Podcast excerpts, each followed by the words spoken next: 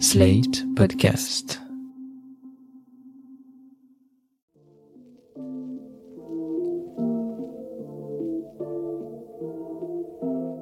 Salut et bienvenue dans New Deal, le podcast Slate Ifri TTSO qui décortique l'actualité américaine en compagnie de Laurence Nardon, responsable du programme USA à l'Ifri. Bonjour Laurence. Bonjour Romain.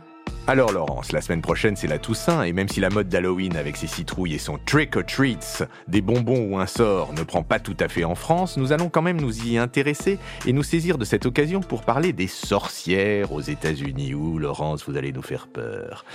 Oui, des sorcières Laurence, des sorcières et des chasses aux sorcières, puisque depuis l'épisode des sorcières de Salem, que je vous demanderai de nous rappeler d'ailleurs, la chasse aux sorcières et les chasses aux sorcières réapparaissent régulièrement dans la vie politique américaine. Trump se plaint notamment d'en être victime, on va y revenir, mais il n'est pas le seul et nous verrons comment ces épisodes sont liés au phénomène très psychologique de la pensée de groupe. Oui, nous allons euh, en effet parler des chasses aux sorcières euh, dans l'arène politique américaine, mais avant, comme vous m'y invitez Romain, nous allons plonger tout de suite dans la Nouvelle-Angleterre des années 1690 pour parler des sorcières de Salem. À cette époque-là, on n'est pas encore aux États-Unis, on est dans la colonie britannique euh, d'Amérique du Nord. Et dans le Massachusetts, il y a des petites communautés puritaines. Ce sont ces fameux pèlerins qui sont arrivés dans les années 1620. Leur foi est absolument radicale. Les autres religions ne sont pas tolérées dans ces communautés.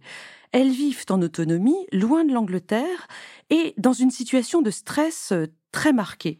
Parce que d'une part, le maintien de la charte du Massachusetts est débattu à Londres dans les années 1680, ce qui est une source d'inquiétude pour les colons.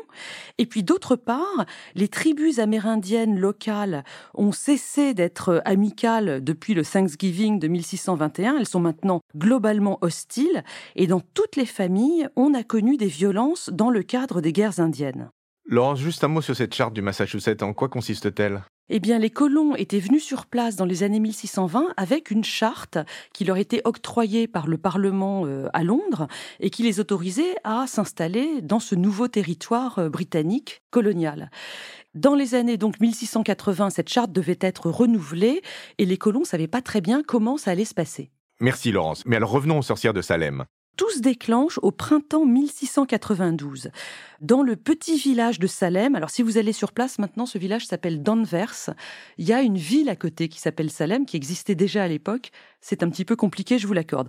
Dans le village de Salem, des petites filles qui ont 9 et 11 ans, une autre qui en a 17, commencent au printemps 1692 à avoir un comportement étrange. Elles n'arrivent plus à marcher et à parler, elles se roulent par terre, elles tiennent des propos incohérents. Le médecin parle de possession satanique. On interroge ces petites filles et elles commencent à accuser des femmes de leur entourage de les avoir envoûtées. Plusieurs de ces femmes sont très rapidement jetées en prison le temps de faire venir des juges, parce qu'il n'y en a pas sur place, le procès ne commence qu'en juin 1692. Mais entre-temps, la communauté a été saisie d'une panique générale qui ne cessera qu'un an plus tard, au printemps 1693. Dans ce laps de temps, au total, ce sont 200 personnes qui seront accusées de sorcellerie et 150 d'entre elles seront arrêtées. Bilan de cet épisode de folie collective, 20 condamnés à mort, 14 femmes et 5 hommes qui seront pendus. Un homme préfère être écrasé par des pierres, une Oh. méthode de mise à mort euh, vraiment atroce, sans compter 5 personnes qui sont mortes en prison, dont un nouveau-né. Alors, si on revient sur les raisons de cet épisode, il y a donc le contexte d'insécurité ressenti par le groupe, là on en a parlé il y a une minute. On parle aussi de rivalité entre familles dans la région.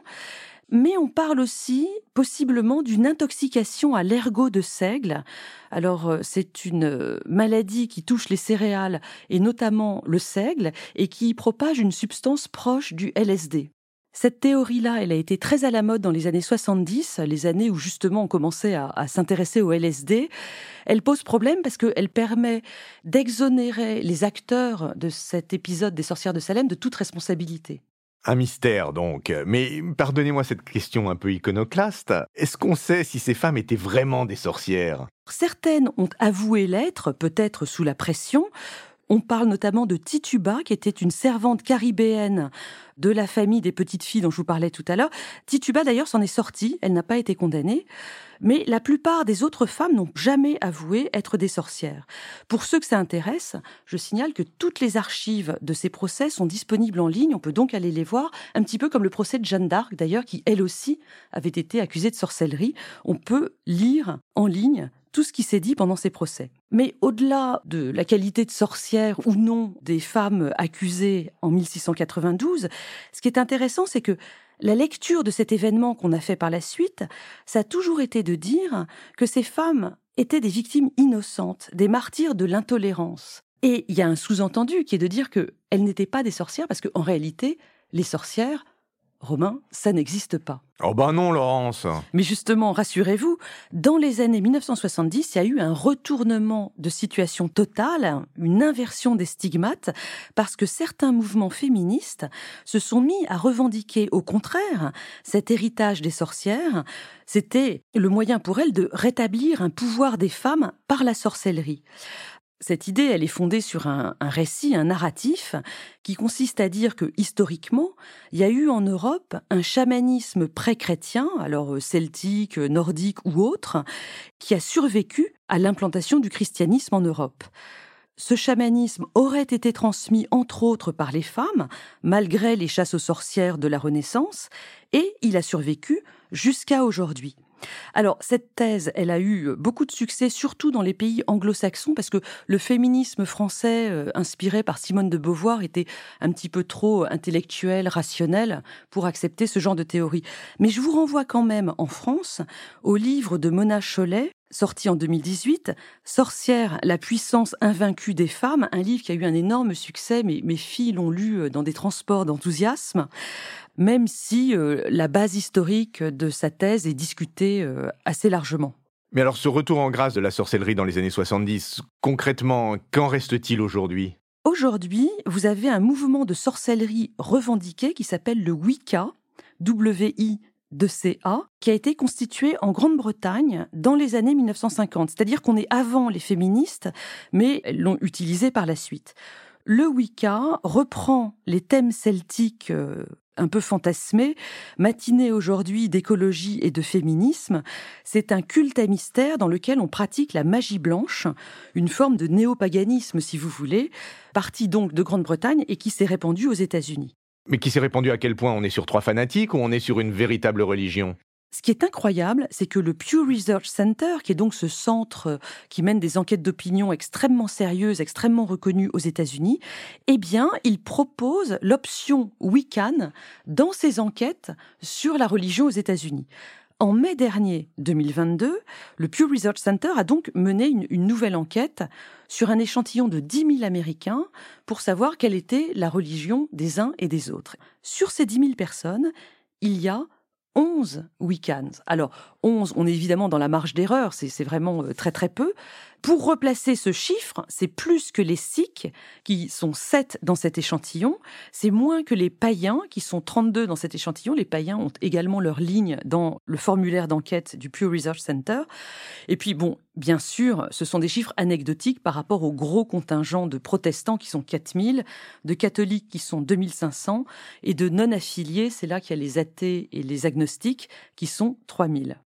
11 sur 10 000, ça doit pas faire loin de 0,1%. 0,1% qui peuvent déclarer Yes, we can, Laurent, si je peux me permettre ce jeu de mots sublime. Bravo, Romain, vous êtes en grande forme. Bon, mais pour eux en tout cas, euh, la Toussaint correspond à la fête celtique de Samhain, lorsque les jours euh, raccourcissent, que la nuit prend tout son pouvoir et que la proximité entre le monde des vivants et le monde des morts est la plus forte. D'où cette ambiance gothique avec des revenants, des araignées et tout et tout. Moi, j'aurais tendance à dire que ça mène une bonne ambiance. Mais revenons à la politique, si vous voulez bien, Laurence. Vous disiez que l'épisode des sorcières de Salem avait laissé des marques dans la culture et la politique américaine. Tout à fait, parce que d'abord, cet épisode de folie collective a beaucoup nui au prestige des puritains, et on voit là sans doute l'une des raisons pour laquelle la séparation de l'Église et de l'État a pu figurer dans la Constitution américaine telle qu'elle a été rédigée en 1787, donc un petit siècle après l'épisode des sorcières de Salem. Et puis, il faut ensuite parler de la production littéraire inspirée par cet événement, avec d'abord la pièce de théâtre de Henri Miller en 1953, Les sorcières de Salem. Alors le titre, c'est du traducteur en français Marcel Aimé, en anglais c'est The Crucible. Henri Miller raconte les événements de 1692. Évidemment, dans les années 50, on est au moment du macartisme. Et puis, je voudrais vous parler aussi de La lettre écarlate, The Scarlet Letter, un roman de Nathaniel Hawthorne, qui a été publié en 1850. Il y raconte l'histoire d'une femme adultère dans une petite communauté du Massachusetts dans les années 1640. Ça se passe donc 50 ans avant l'épisode des sorcières de Salem. Cette femme adultère, on découvre petit à petit que le père de son enfant n'est autre que le pasteur du village. On peut donc dénoncer euh, l'hypocrisie de toute la communauté. Les deux auteurs, d'ailleurs, dénoncent l'intolérance et la pression à la conformité qui existent dans les colonies puritaines de la Nouvelle-Angleterre. Un dernier mot sur euh, Nathaniel Hawthorne. Il était né à Salem et son arrière-arrière-grand-père était l'un des juges dans les procès de 1692. C'était d'ailleurs le seul à n'avoir jamais regretté publiquement ses actions pendant les procès. Pour euh, Nathaniel Hawthorne, c'était euh, un sujet de honte et son roman est une dénonciation et peut-être aussi une expiation. Juste un point, Laurence. Vous avez évoqué le macartisme, c'est l'autre grand épisode de chasse aux sorcières aux États-Unis, non? Oui, l'expression euh, chasse aux sorcières est utilisée aux États-Unis à chaque épisode de paranoïa collective suivi de persécution. Le premier emploi métaphorique de cette expression y remonte à la fin de la Première Guerre mondiale. On parle alors d'une chasse aux sorcières contre les bolcheviks. Ensuite, entre 1950 et 1954, le sénateur du Wisconsin, Joseph McCarthy, lance des accusations de communisme dans tous les sens on verra des centaines, voire des milliers de fonctionnaires, d'intellectuels et d'artistes être convoqués par des commissions d'enquête du Congrès pour répondre de ces accusations. Cette folie-là, elle a duré jusqu'au moment où assez abruptement les choses se sont calmées. Le déclencheur, c'est lorsqu'un avocat de l'armée de terre a lancé à McCarthy Sir, have you no sense of decency? Monsieur, est-ce que vous n'avez plus aucune notion de décence?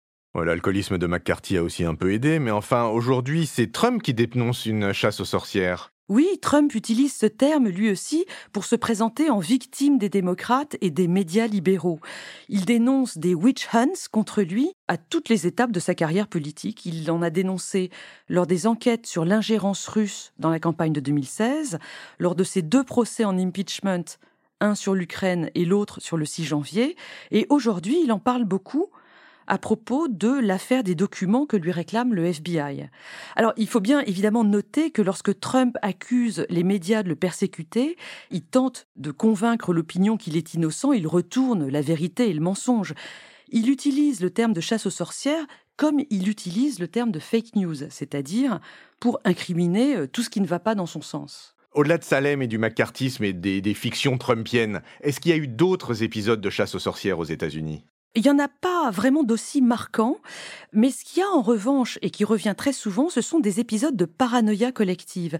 Et pour parler de ça, je dois expliquer que quand on parle de chasse aux sorcières, en fait, c'est un processus en deux temps.